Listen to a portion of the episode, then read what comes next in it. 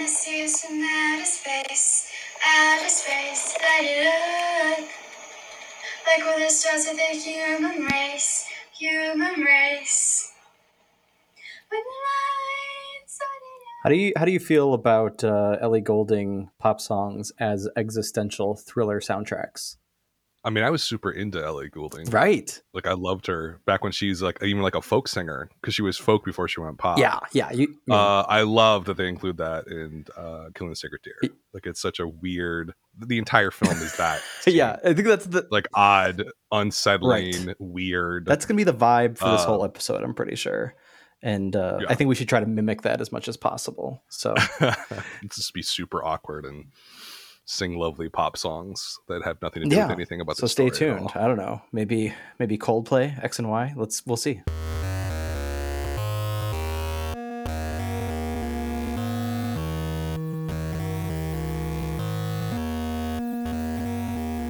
Hello, welcome to Film Trace. This is a podcast where we trace the life of a film from conception to production, all the way to release and reception. We are kicking off a new cycle season theme. We haven't We- really decided on that part of it yet. You you've used the word cycle a number of times. I now. like cycle. I So do. let's let's stick with that. Let's stop being wishy washy. let's be decisive here. Yeah, Uh, like like the movies we're gonna watch. Very decisive. exactly. So the new cycle that we're kicking off with our first episode here is existential thrillers. Woo! um i think you sort of like you kind of were looking in the direction of thrillers i was like okay but i want to be something more specific and Right. weird and more kind of like a, add a layer to it. So i was you know let's do existential thrillers. I guess we should try and define that Be Sure. the, the socratic method to define our terms. Uh so i mean thriller i think everybody knows right? What's a thriller? What would you say a thriller is to you chris? Yeah, and I actually just got done talking about this with my students because uh, that's a common, I think, uh, gray area in like film genres. Is like yeah thriller kind of fits this weird space between drama and horror. I'd like to think that, anyways. There's suspense and tension, but it doesn't necessarily focus too much on uh, gore or monsters, though it could. It's more set in a real world with maybe some elements that are foreboding and uh, inexplicable. But uh, I mean, in a literary sense, since I know that's what you got, you got your master's in. What's what is a thriller? Uh, I mean essentially it's something that's suspenseful with some sense of danger, and Mhm. oftentimes there's a mystery element involved. So I think to me, a thriller has to have building tension and suspense, and usually there's a release by the end. It's pretty Mhm, much that mhm. simple. Um, yeah, there's like crossover between, and we're going to talk about the Killing of a Sacred Deer, which could be like kind of a thriller and a horror, kind of mishmash together a little bit. But I think it's almost like I would say, in my mind, thriller might be more generalized, and like horror technically could might live underneath it in some way. It's like a more Oh, umbrella term. Sure, sure. Um, but I think everybody kind of has an idea of what a thriller is. The tougher part of this is existential. Yes, and where so do we this want is to? Where do we want to bite into the apple of that? Huh? we're we're kind. oh yeah, good job setting up the the metaphor for men. Um, we we we're kind of cementing ourselves with these genre tags uh, as being the theme of a given cycle of films, looking through the history and evolution and current stasis, status of um, the world of movies uh, through philosophy. Because we Yeah. basically talked about you know a very simple version of postmodernism with self-aware horror Yep. um, from Scream 2022, 2022 all the way to Last House on the Left 1972. Um, and here we are doing something a little similar, I feel, in which you've got essentially a philosophy that's being the the center of um, uh, a, a mystery movie. So I think there is that mysterious element to it. It's just more more found in like the cerebral kind of thrillers. I think that's the Netflix tag version Yeah, of what we're about right. doing. Um, but you know, I mean, I had, I used to teach existentialism when uh, um, reading The Stranger with twelfth graders, but I haven't I haven't really thought about the term in a while. So yeah. Well, what what what do you think of what kind of characters are we dealing with? What kind of protagonists are at the center of existential thrillers? Well, I think it's like the term's tough for two reasons. One, because there is a philosophical movement that happened in the, the middle of the 20th century that is existentialism. And like people might have a vague with Camus and Sartre and, and those types of people, they might have an understanding of that. I almost think that that's kind of its own thing whereas the term existential has sort of taken on a life of its own like language Sure. tends to do Sure. uh where generally speaking the most common phrase that people would say is uh, i'm having an existential crisis Sure, yeah. and so that's kind of the um the starting point for a lot of people in this term i mean but the, the type of protagonists that we're looking at are people who tend to be alienated people who tend to be confused about themselves confused about the world uh, and, and not in a trivial way in a Right. very deep uh Life or death manner. yeah almost metaphysical sense uh, Mhm. they don't really know who they are they don't really know what's going on um and there there's a sense of and one of the key terms in existential philosophy is anxiety Yeah. Mhm. and so it's an alienation it's a confusion that creates a lot of stress and anxiety which i think everybody in modern day life can have a full understanding of this on a daily basis. Um and so i think we were talking about existential thrillers it's just adding those elements together. It's a thriller movie in a very traditional sense uh, with those key genre conventions the suspense uh, the mystery element to it, but adding on that layer of confusion about who you are, confusion about where you are in the world, what other people are up to, you and where you fit Mhm. into the world that creates a sense of anxiety and unease. Right. How you identify yourself in relation to the world. Yeah. Exactly. Yeah. There's a, a key element of sort of self identity involved and a confusion with that.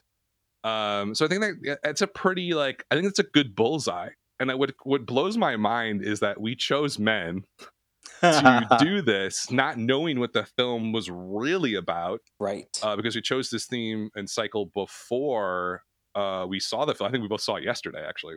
Mhm. Um, and so I'm blown away by how much of a home run that Men fits into the existential thriller category. It's almost like a textbook example of it. And I, you know, I was actually kind of worried because yes, we we picked this tag uh, when we were um, kind of titillated by the the teaser trailer a few months ago, um, but there was very little information about what the actual plot of the film was, right?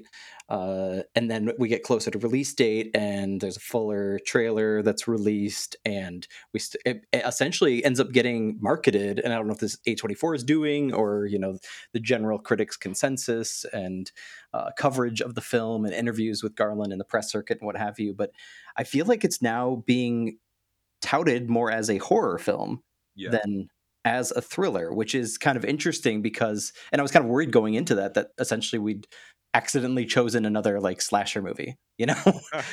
um, but it actually, I don't think, I don't, th- I, I find very little to do with the horror genre in this movie, and I think a large part of that has to do with the the, the guy at the center of this all, which is writer director Alex Garland. Um, yeah, of course, he actually was somebody that we uh, discussed for the previous cycle when we had our episode on 28 Days Later. Uh, it's the 20th anniversary of that film, and so we went back and revisited it, and it was one of his earlier uh, scripts, and way before he got into the directing game. Um, but essentially, like we had talked about on that episode, there's so much that that movie's trying to do that yes has like this skeleton of uh, being like built on the bones of romero's films but essentially is doing all these other things with drama and thriller and suspense and we've and alex garland then you know dove into sci-fi after that. So i was also a little bit concerned like wait are we going to get some kind of like sci-fi explanation? Um we should probably set up what the heck is the log line of men before we get too far right Go for it. What is the log line? Even know. well, we're going to IMDb to make it as simple and incorrect as possible. Uh, they have for their synopsis a young woman goes on a solo vacation to the English countryside following the death of her ex husband. Period. No mention of what she finds there. it doesn't feel like a vacation though. Yeah, it's like a it's a. more like a getaway. She's still like working, isn't it? Like a, she's like working on something. yeah. So it's like she it's the whole like remote work pandemic thing. A little bit. She's A getting out to the countryside to sort of decompress after her husband her hu- husband's untimely uh I guess it's Right. spoiler alert. It's not really a spoiler. Suicide. Yeah, I mean, we we kind of see it in the opening shots, right? Yeah. But it's kind of left open as to how whether or not it is definitively a suicide, and it's also not definitively her ex husband. It's like they're they're in the midst of separating, and Correct. They have Yeah. not gotten divorced yet. right. I think that's pretty stated pretty clearly in their discussion. So, um, IMDb is kind of falling short again every single time. just li- just Uh, like we want it to. Before we dive into men completely, though, should Sure. we talk about Alex Garland from a higher Yes. level? Like, 'cause we all have baggage with him because I always want to. I want to get our biases out front Uh-huh. because, um, you know, I think you know from my perspective, obviously, I love Twenty Days Later is one of my favorite films. I think it's a great script. He did a wonderful job with that. Uh, Sunshine. I think we did we see Sunshine together. I feel like we did. Maybe uh, back in repressed 2007. that though. Yeah. Yeah. Uh, interesting ride of a film. Didn't love it uh, at all. The first hour is pretty cool. The rest of it didn't love. Um, he did some rewrites on 20 Weeks Later. We all know that that movie's not great. Um, uh, Never Let Me Go. I- I've ne- actually never seen. Ex Machina and Annihilation are really the starting points of his directorial career here. Uh, neither which I really like that much um, I would say Ex Machina was a great idea that um, did not play out that well uh, in execution, and I think Annihilation is um, a film that I just did not really like at all. Um, what about you? What's your baggage with? I, so I like his ideas. I just on his directorial side, I'm not not the biggest fan. Yeah, so you have more of a negative bias, and mine's more positive. Though I am very self-aware of the the, the kind of fractures in um, his ability, both as a storyteller and as a director. Though I do think, and there seems to be a number of critics that seem to agree that uh, as bonkers as Men is, it might be like the most fully like detailed and compelling uh, version of what's been kind of rattling in his brain for a while. And I think part of that is not only because he's gotten some practice along the way, but also because it's a script that he's been tinkering with for a number of years. But we'll get back to that. I, I, yes, I, I think Sunshine is probably his low point. Um, I think he was trying some interesting things there conceptually, like, a, like it seems we agree. He, he's always on the mark. Um, Never Let Me Go. I read the book, but I have not gotten around to seeing the movie because I'm concerned about it and how it will both color my thoughts about the novel as well as uh, Alex Garland. Um, he also made the FX series Devs, which I've never uh, haven't seen that. explored. Um, but I absolutely adore both Ex Machina and Annihilation. oh no! This Knowing a real fun episode. I can already full well that they, you know, you. It's it's it, it- it's very much like a I'm aware of my subject subjectivity here, but I like messes. Like I really enjoy a a, a filmmaker that has like this utmost clinical control of his craft until the third act. Like that's fun for me. that I'm like, whoa, what is like where what how did how did you let the wheels go, Alex? And yet now this is like uh I don't know. After a hat trick of insane third acts, I think that it be- become it's become pretty clear now that like it wasn't him making mistakes, it was him making deliberate choices all, Yeah. all along. that's, that's quite fair. Yeah, it's kind of become his style that Yeah. uh, the film takes on a different dimension as it comes to a conclusion. Right, right. So yeah, this will be interesting.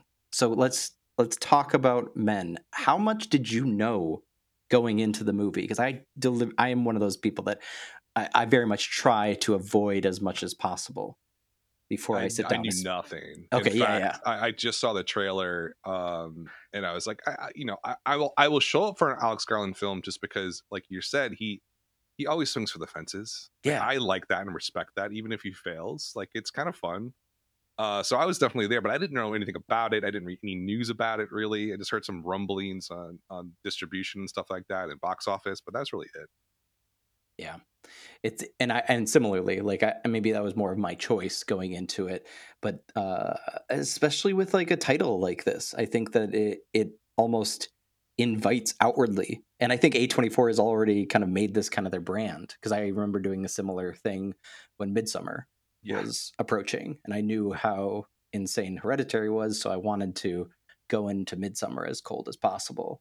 And no, and really having like I I, I think Ex Machina's third act is nuts, but it still kind of feel it doesn't like go to this like tone like doesn't do the tonal shift that Annihilation does in its third act. Mhm. And so when I was both like hypnotized by Ex Machina and then like just wide-eyed and speechless after Annihilation, that was a signal to me that like we're dealing with like capital A auteur, kind of like I, I I never saw it, but I think some a lot of people tried to do this with uh, Darren Aronofsky's Mother, which Men is getting a lot of comparisons to.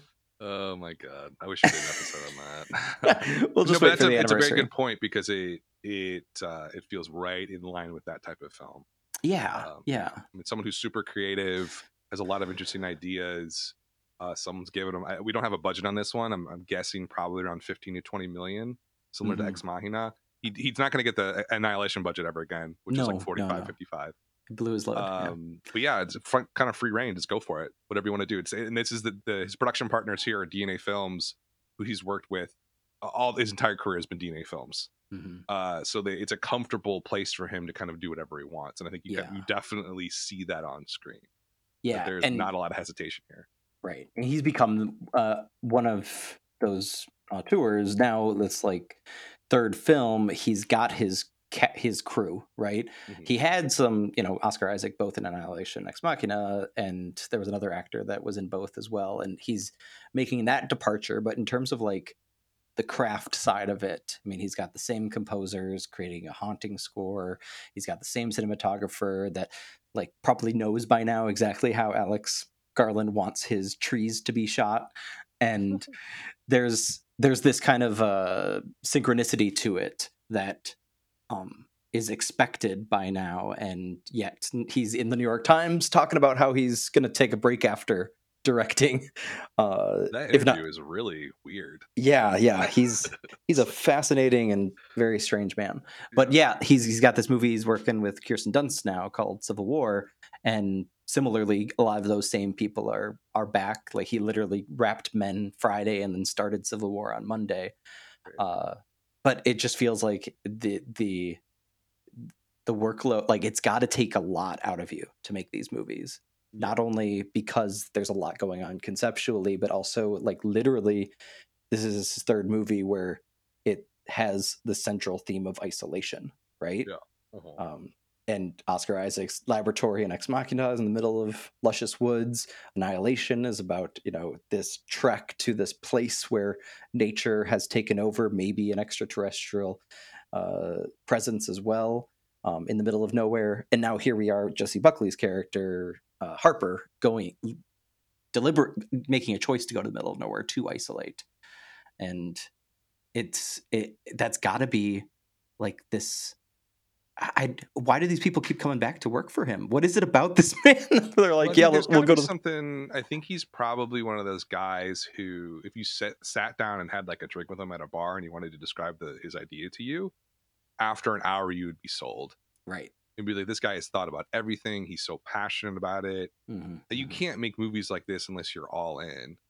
Uh, and I think that dedication and passion is infectious. And I think he gets, you know, great artists to work with him because of that.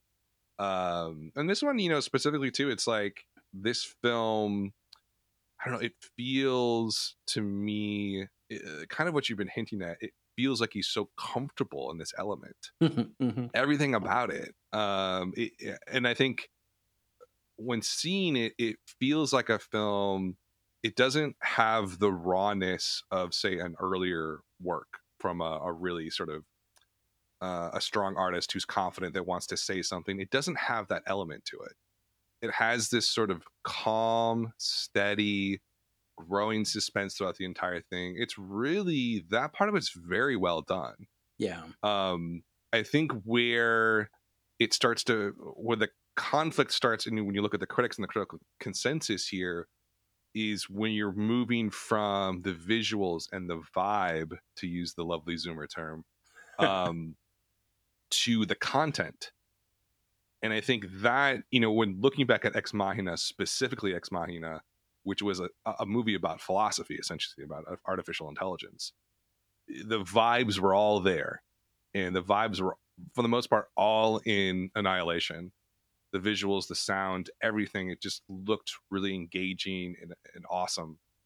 Um, but when you move into the sort of the meaty meat on the bones content and ideas that's where things get really muddled i think with him and very Mhm. nebulous and i think men you know if- we're diving into you know sort of the the broader um, performance here uh, of the film in terms of what he's trying to accomplish wow dude like muddled doesn't even begin to start to describe Yeah. the last uh, third of this film. I, I mean, maybe we should sort of think about it in terms of like the the, the cycle theme here. Yeah. Of like, okay, is it this is definitely a thriller? In what sense is it a thriller? Uh, I mean, the the biggest observation I made in terms of like traditional genre trappings is like there was a few different points in the movie where I realized like, wait a second, is this just going to be like a strange home invasion thriller? Right. Awesome. Where I I, mean, it's yeah, I know you. Yeah, you puritanical bastard. that. Uh, he where like there are so many really affecting traditional shots of uh Harper getting stalked, getting followed, getting watched and that was like I mean I think that that's where so much of the thriller genre comes from is Yeah. that voyeurism, right? Mhm. and we'll see that as we traverse the history of uh, the genre throughout the cycle of episodes we have here. But in in some cases, there is that really strong. In some scenes, there is that really strong feeling of, okay, I I I don't want to know what happens next, but I'm gonna keep watching because Yeah. there's this other half of me, this sadistic half of me that wants to keep watching, which is another kind of more self-aware horror uh, characteristic as well that we came back again and again with, with, you know, starting with Wes Craven's Last House on the Left, which was all about, you know, trying to challenge the audience and wonder and provoke and poke and ask, do you want to see this or not? yeah no i think that that and i think with this film and the way that he paces it out in the opening hour i would say he hits those genre conventions incredibly well. Uh and the building of tension and the building of suspense and that voyeurism because of his skill set and what he's so strong at um i- i- it's very powerful.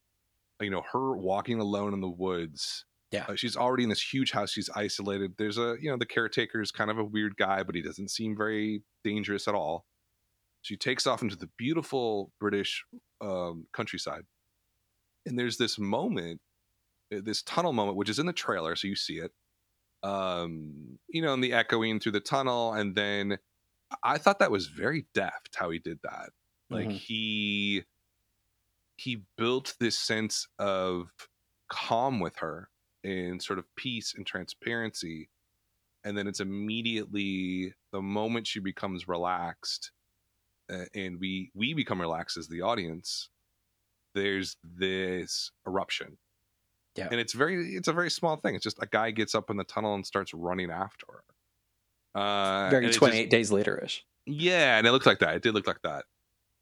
And I was I was very impressed with all of that because the thriller aspect of this works incredibly well. Mm-hmm. Um and it, it, tends but it's what, what's bizarre about it to me is he, he gets all of that stuff right.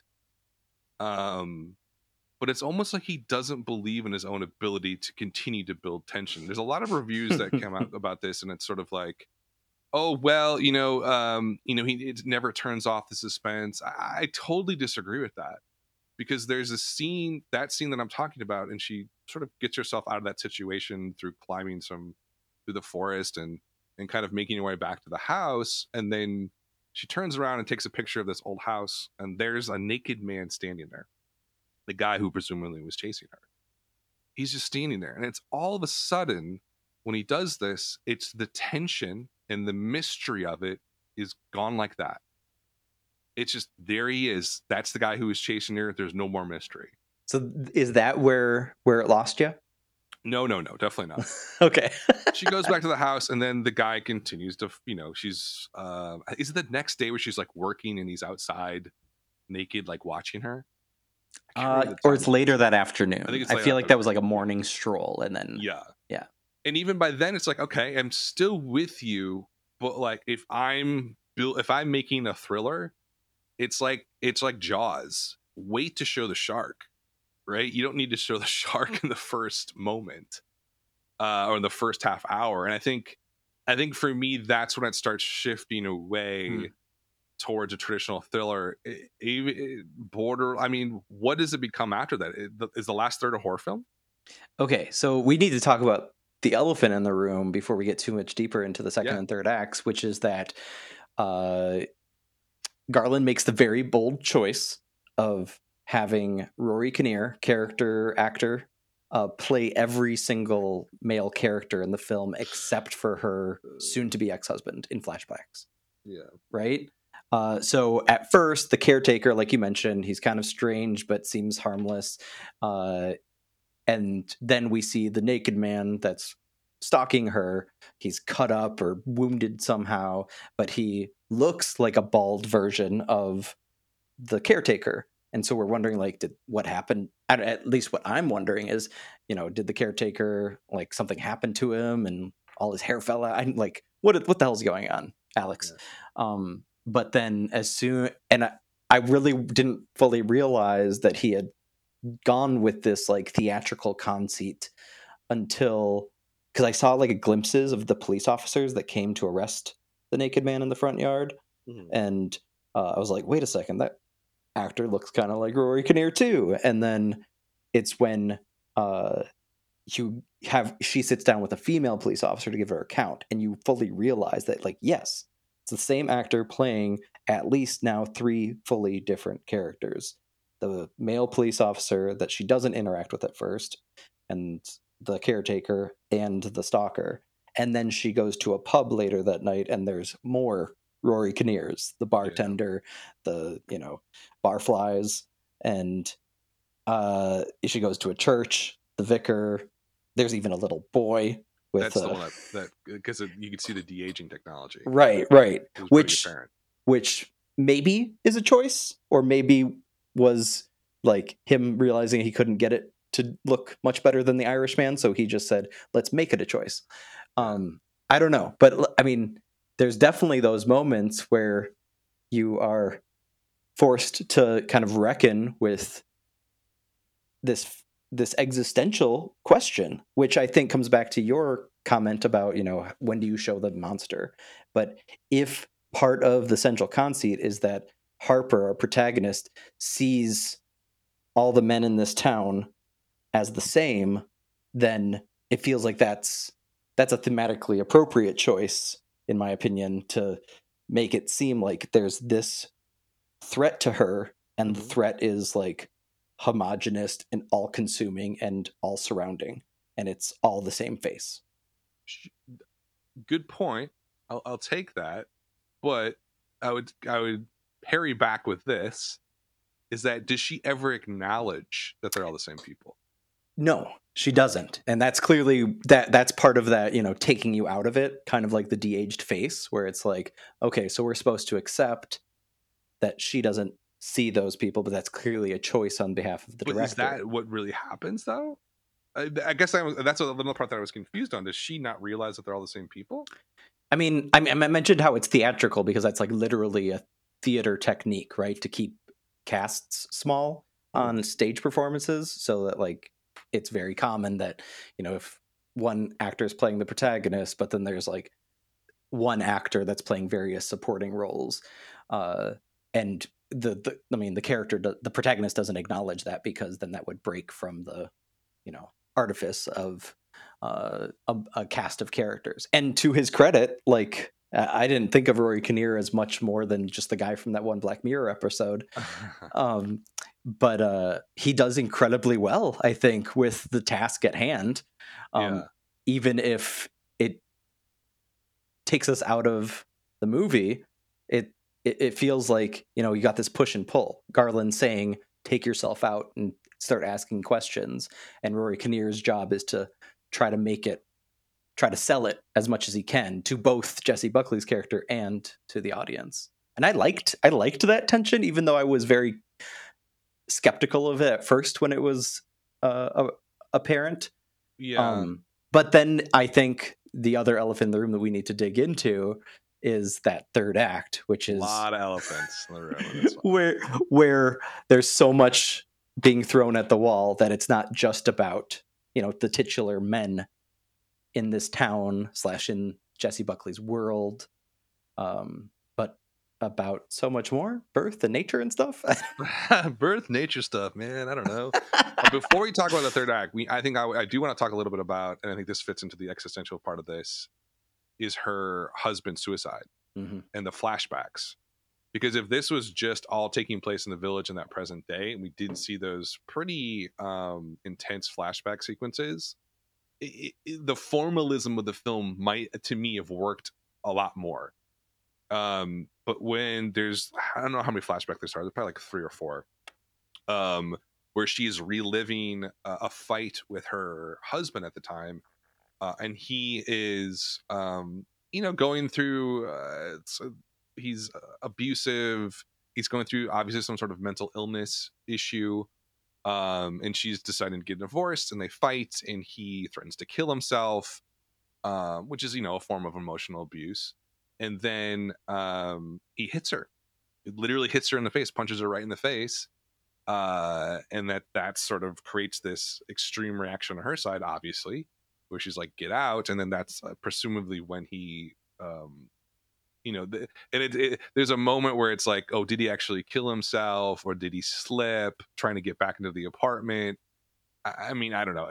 That's sort of confusion. Also, why are we doing that? Like, you don't need to do that um all those flashbacks and stuff to me imply it adds that layer of existential confusion because she's trying to ultimately understand one why did he abuse her in that way? Why did he erupt in that way? Two um why did he take his own life? Yeah, you know why did he go through that action? And then there's all of this potential guilt involved on her side of what if i did x? What if i did y? Um and i think there's a certain sort of she has lost herself in a very deep way um which adds to you know going to a strange place you don't know. She's already lost inside. And then that the the sort of oddness of the village and the inhabitants sort of adds another layer of confusion about what happened to her husband and what how she was responded how she was responsible how she's supposed to move on.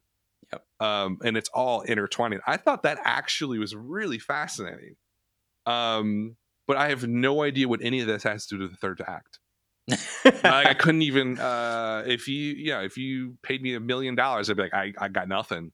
I couldn't draw you a line. If I drew you a line, it would be like scribbles. yeah. And so how I mean the third act, like, okay, so when do you define the third act is starting? When she gets back to the house? Yes, when she has essentially decided to call her friend Riley, who she FaceTimes with out thr- throughout the film, um, and take her friend up on her offer of coming to stay the night with her. I think Yeah. that turn right there is uh, when things go bananas. Uh, and I mean, Alex Garland has said this in numerous interviews, not just for this uh, press circuit, but for his other films as well. Um, uh, and he said it again here with IndieWire. Quote, I think usually interpretations on films are more telling about the person doing the interpretation rather than the film itself, which feels is, is like one of those, you know, Brechtian cop outs in some respects. Yeah. Uh, right? Where it's like, I, I don't know what I was trying to do. You figure it out. but but uh, at the same time, like I personally enjoy wrestling with those kinds of messes. Like I mentioned earlier, I think that uh, Annihilation, um, for all its craft, like if it hadn't had that bonkers uh, third act turn centering on Natalie Portman's character, uh, I I probably would have been like, oh yeah, that's a slightly memorable sci-fi film. Mhm. Um, and I think that I think that that's what makes Men, uh, for all its very apparent um, questionings, uh, debatably, a, a, a kind of interesting combination of what he was trying to do in Ex Machina with the, like the the sense of atmosphere and the question of uh, birth and nature which are I think are legitimate things in Ex Machina, both thematically and conceptually, Mhm. and he brings those back here. And I wonder, like, if he was tinkering with this screenplay for 15 years, Mhm. you know, was it essentially this third act that he really couldn't crack until he figured out what he was going to do both with Ex Machina and then with Annihilation? So, like, the atmosphere and craft of Ex Machina combined with the bananas third act turn of Annihilation, and he gets to say that it's not based on anything. It's, you know, from his fucked up mind. Uh, and you've got men. And does it congeal? No, not at all. I think it's very fair criticism to call it a muddled uh, film, both thematically and conceptually. But is it compelling? I think absolutely. Um, I I was I was sold. Uh, what, what do you find compelling? Like, what was compelling about it to you? And I, I mean that in like a accusatory way. you know, like, how could you possibly? How, like, just like really, uh, what did you find so compelling about it? I found a compelling uh ba- well to go back to your question your kind of wonderings about you know the connection between what's going on with Harper in the present day in this uh Airbnb versus her past traumas and this is something that's going to come up a lot this cycle right? Um we are going to talk at length about uh, Michael Douglas's character in the game who also is had this traumatic experience though it's years later um, of, of a loved one committing suicide, right? Mhm. Um, and it, you know, Mads Mikkelsen's character in The Hunt. We'll talk about how he deals with a traumatic situation, and it it gets spun into a thriller yarn. Uh, Stephen Rea's IRA character in The Crying Game, like that, is going to be this continual question, and I think that by I don't think that throwing spaghetti at the wall is ever like just for its own purposes a good idea for a filmmaker to do. But when you have somebody that is able to do it in such a like visually uh innovative and like disturbingly um nightmarish way like Alex Garland, then then I'm to that I'm to be in. I'm going to follow it all the way to the end and laugh at it and chew on it and be shocked by it because you know that's that's kind of one of the things that I'm always looking for in movies. And I think one of the most fascinating things just by like reading up on people's reactions to it that it it really makes us think about when it comes to you know the the main theme of gender and Mhm. uh, because that is very much built into both the backstory like you said with her interactions with him and emotional abuse uh, as a as a husband but then also with these interactions with rory kinnear's various characters both like you know the nice guy caretaker that could turn on you if you're not careful and the the priest that's constantly judging you um, and how like little boys are socialized uh, to expect whatever they want from a potentially maternal figure. And so like to end with birth and nature i think the nature part is like garland's uh careerist kind of common thread. Like even in sunshine right there's like that focus on the garden and the spaceship.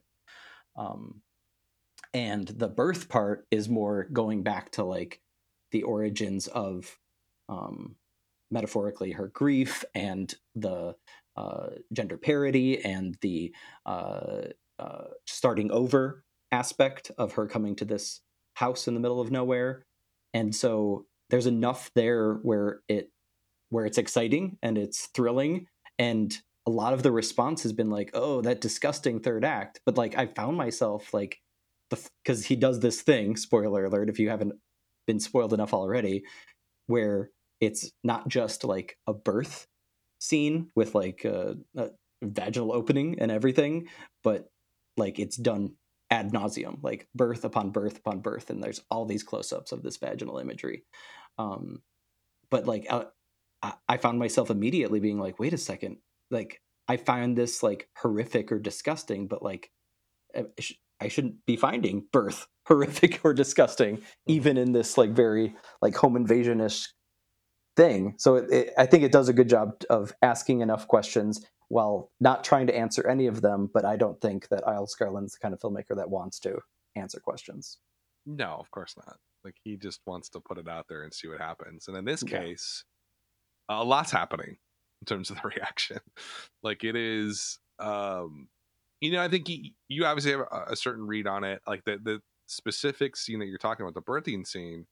The thing that didn't trouble me so much about it didn't seem all that disgusting. Like it was kind of like any sort of gory film. Um, you know, no worse than anything in Dead Alive, right? Um, But that's the thing. Like it's not gore, right? There's I would disagree with that. I would disagree with that. I the would hand. say The hand is gore. and that? like the hand like the the the cut up hand and the broken foot but like the actual like birthing of of Rory Kinnear over and over again yeah, it's absolutely. go- I would absolutely say that it's a gore. It's a gore. It's going for gore without a doubt. And I think that's the reasons where I was sort of like, I think that's this scene where I was like, oh, like I absolutely hate this movie, like vehemently, because like it's a moment that is so self masturbatory Mhm. right? It is just like so over the top and so without any sort of self awareness, like zero. And then he proceeds to just shove it in our face over and over again. And it's like, dude, I get what you're going for. That's kind of a cool idea. But how many times does it happen? Four or five times? yeah I mean, I wanted to walk out. Like I was just like, this is just dumb. like, and like the the grotesque part of it is like whatever. Like, either it's gore or whatever. It's you know, and you talk about sort of the female aspect of it. Oh my god, the amount of baggage with that of a man trying to make a movie Mhm, uh, mhm. that speaks some sort of deep truth about womanhood. Uh, incredibly problematic. Nothing necessarily inherently wrong with that. Uh, but trying to go for it in that way, God, why did Jessie Buckley sign on to this, man? Did you read the script? I mean, my God. Um, but that's but I, I think. I, I represent kind of a broader response to it. Yeah, and right, I mean, like- I, I, like, I'm, I laughed at that ending, but I, and he doesn't come across as like a guy with a sense of humor necessarily, but you have to have some kind of like levity to it. I think Rory Kinnear has a lot of levity as an actor, and I don't think it's a mistake that he picked him. But I also think that like it's interesting you bring up the question of like Jessie Buckley, who's very talented and is like an incredible rising star in uh, Hollywood and beyond. Uh, would sign on to it because you could say the same. You could say similar things of like Alicia Vikander in Ex Machina and uh, uh, uh, Natalie Portman and all the other female characters in Annihilation. Like this is this has become Garland's thing. Is uh, there's a the the the Ringer podcast um, is an interesting dissection of that, both from uh, male critic point of view and female critic point of view, where it's like it almost feels it it it, it feels like this is one guy's eternal quest as an author to answer the question what is woman and and he he does it i don't know i was i was worried about that. I honestly was very concerned about that aspect of it. Yeah. a guy director uh trying to make a movie about how horrific men are as a gender. Um and yet i i just came out of it with such like just like shaking my head but in a way that like got me thinking that got me uh excited to see where he, what the heck this civil war movie is going to be. Um and i think that that's ultimately i don't know. I think it, it, it, as much as i hate that kind of Brechtian cop out answer of well what's your interpretation? I for whatever reason i think it works. It reminded me actually a lot of another movie i like a lot um, by a director that's otherwise very respected denis villeneuve. Um, and I I like all his movies to some degree, but I think my favorite is the movie he did uh, with Jake Gyllenhaal called Enemy, Yeah. and it also has like this batshit third act, and yet it's something that sticks with you. Like I don't I, I- it comes back to a question, an argument that we've had a number of times on this podcast. Is it better to be memorable or to be cohesive? And I, I feel like maybe you you err on the I'm side of definitely- I'm definitely on the cohesive side. yeah, and I'm Yeah. more on the side of uh, memorable. We were talking about that with with with House, right? The 1977 Japanese film. Yeah, I mean they both have their um yeah they both have their effects and Mhm. consequences. You know, because you talk about like a movie like House, like House is you know a lot of people are into it. You know, whatever forty years later, I guess it was. Yeah. Um, and it, it's had this huge impact on artists, right? And, and but like has it had an impact on a broader category of people? Not really at all. I think this movie is going to be one of those similar ones as well. You look at the general audience reaction, D plus CinemaScore uh, horrific. Uh, Rotten Tomato score, audience good score of forty three percent, awful. Um, thirty nine percent all score. I mean, these are just terrible scores across. Uh, I love the Google scores, twenty one percent. Amazing. That's like I've never seen anything like that in my life. I don't think I've ever seen anything below like seventy. Right. Um, but the critics kind of like it, right? Yeah. Seventy percent Rotten Tomatoes, sixty two percent uh, top critics are a little bit less uh, buoyant about it. Um, but yeah, I mean, it's it's a really good point. It's like what you know in terms of cultural importance. If we talk about that, uh, th- there's no doubt in my mind this movie is going to have an effect on creatives and artists and filmmakers in the future. I, I but I think that that um yeah that effect is going to be really niche uh, Yeah. and it's going to be isolated. It's not really going to go out to any sort of group beyond that. Um, and I love. I I'm really excited to talk about uh, the Chaser film here yes. because the Killing of a Sacred Deer came out in 2017. Uh, the really good companion piece to this one. How, what if you filtered it through that sort of dichotomy? You know, memorable versus cohesive. Yeah, and I think it's it's a fascinating uh, kind of coincidence that we wound up picking both of these films, not really realizing, in my opinion, anyways, how uh, similar thematically they would end up being. I I had seen Killing of Sacred Deer uh, like in 2018, about a year after its release. This is its five year anniversary, and I watched it kind of with one eye open, uh, um, going in and out of sleep.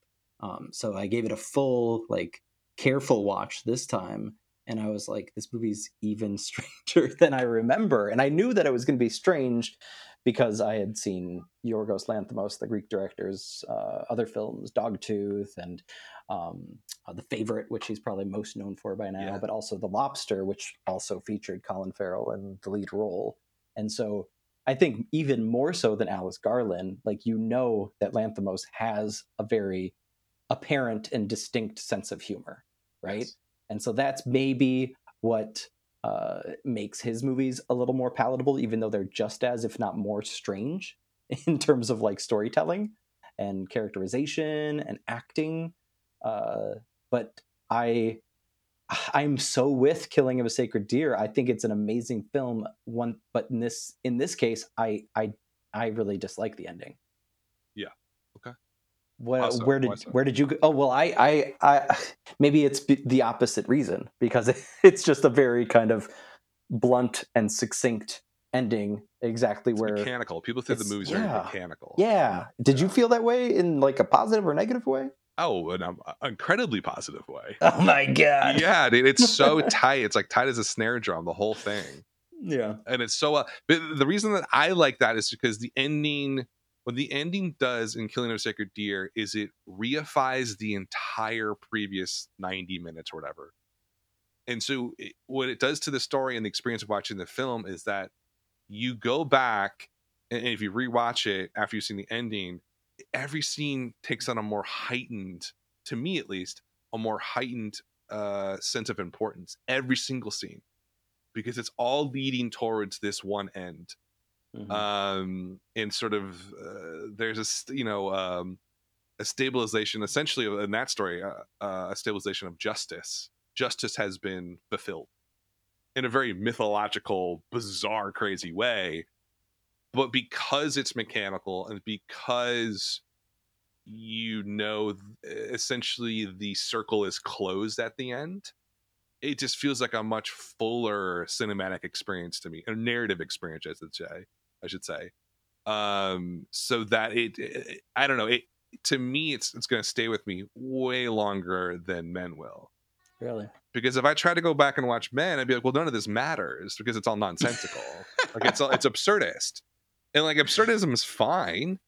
Uh, it works in some things, like the movie Hot Rod works really well in that movie. um, but uh, it works well in comedy. I should I should should say overall, but with men because I don't think the circle's ever closed in the narrative at all, and it's open ended.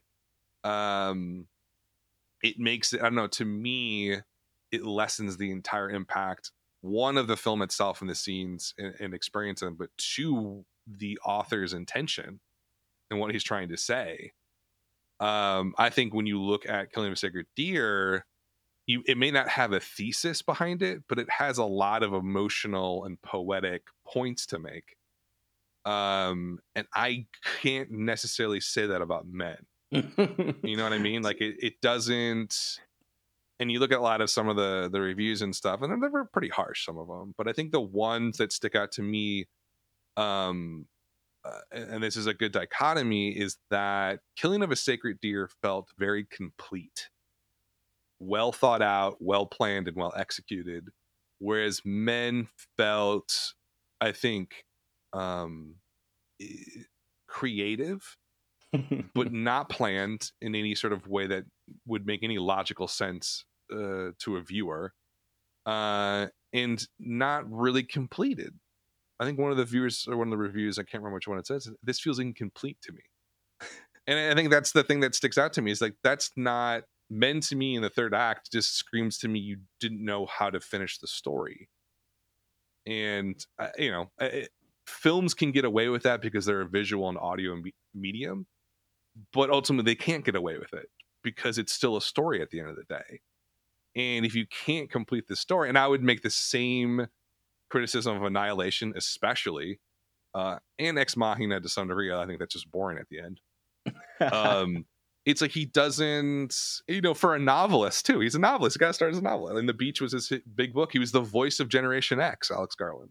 Mm-hmm. Um, I would just expect more a more literary completist uh final product and it's just it's not there i mean i don't know Am i'm being unfair to him i don't know i mean i think eh, there's a certain literary quality that could easily be argued on the other side of the coin where it's like uh, I mean, I'm I'm constantly trying to uh, encourage students, both of film and literature, that like you don't have to have everything wrapped up.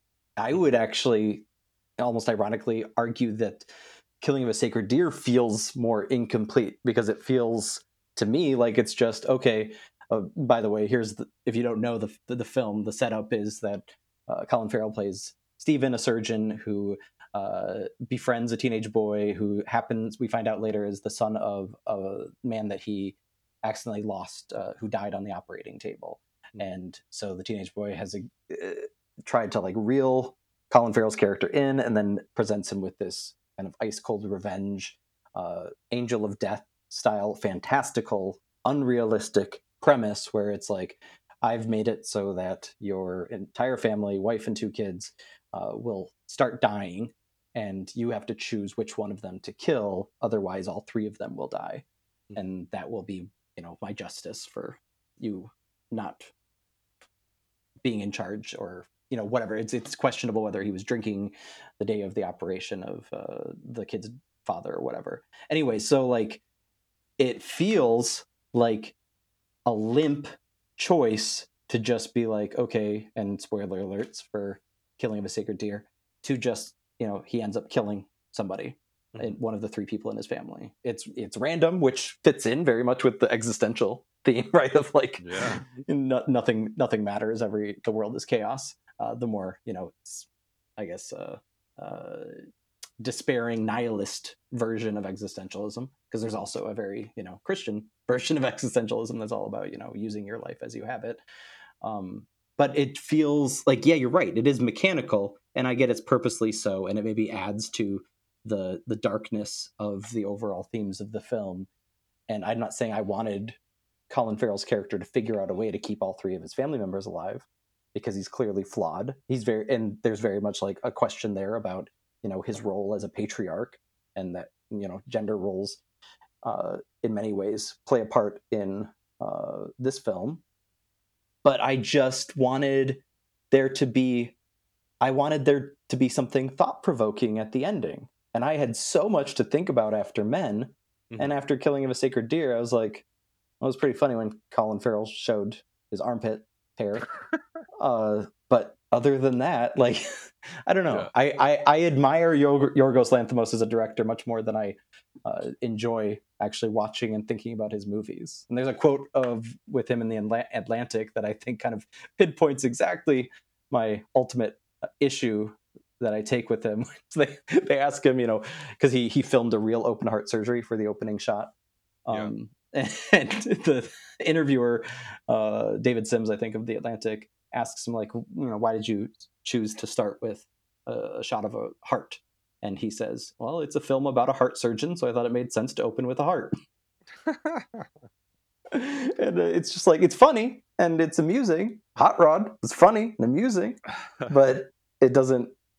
I don't think it's going to sit with me the way that that men did.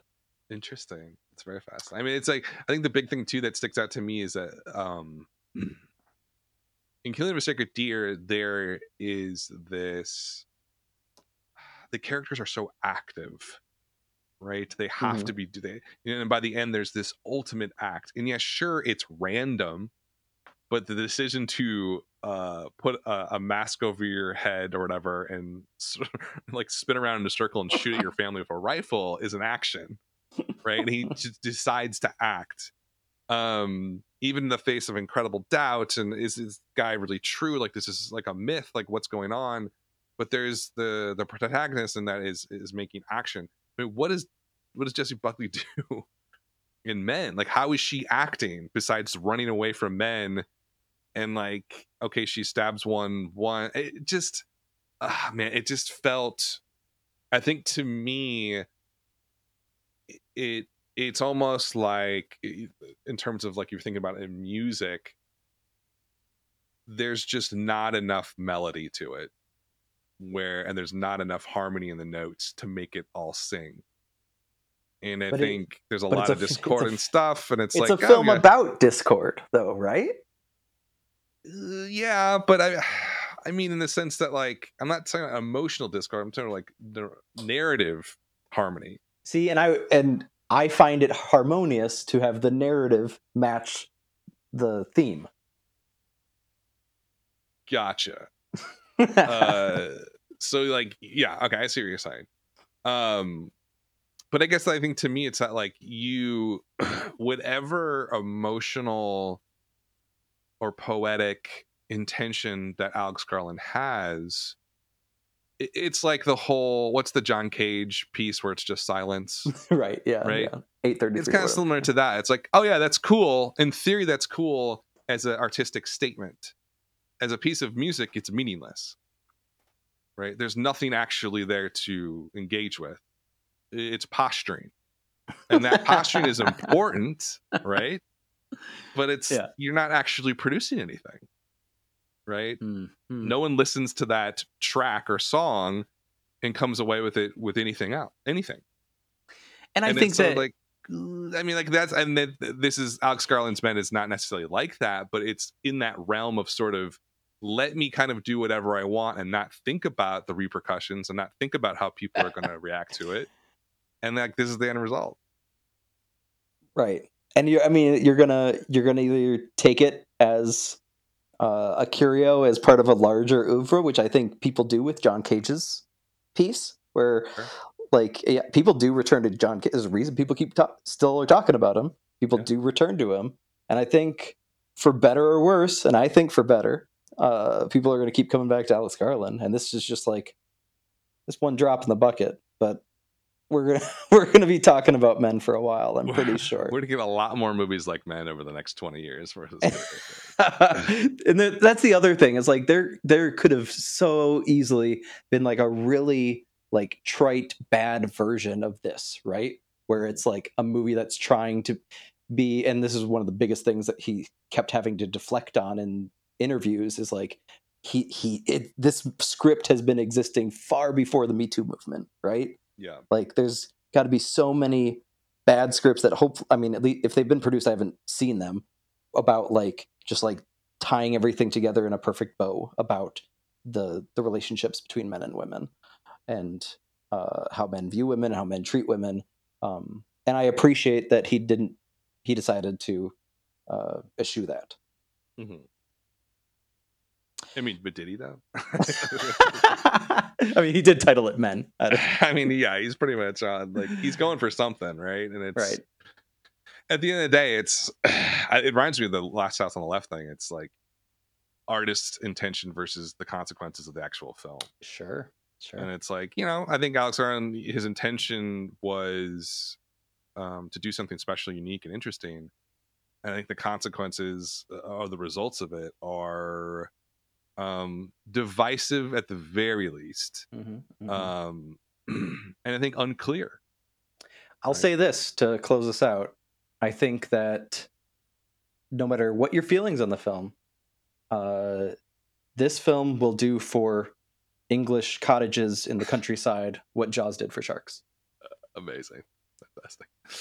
Uh, what do we have coming up next in the uh, existential thriller uh, film cycle? It's a good one. Michael Clayton, right? Right. Uh, it is the 15th anniversary of uh, the George Clooney legal thriller that is kind of one of the deeper uh, iterations of that specific subgenre of thriller, as well as the chaser film The Hunt, which I mentioned earlier with Mads Mikkelsen um, as a teacher that uh, gets pretty embroiled in controversy. And uh, that's by the just recently um, Oscar winning director Thomas Vinterberg of uh, Another Round. So I'm excited for that. And after that, we'll get into, as I mentioned earlier, The Game from David Fincher starring Michael Douglas. A Thanks good for one. listening.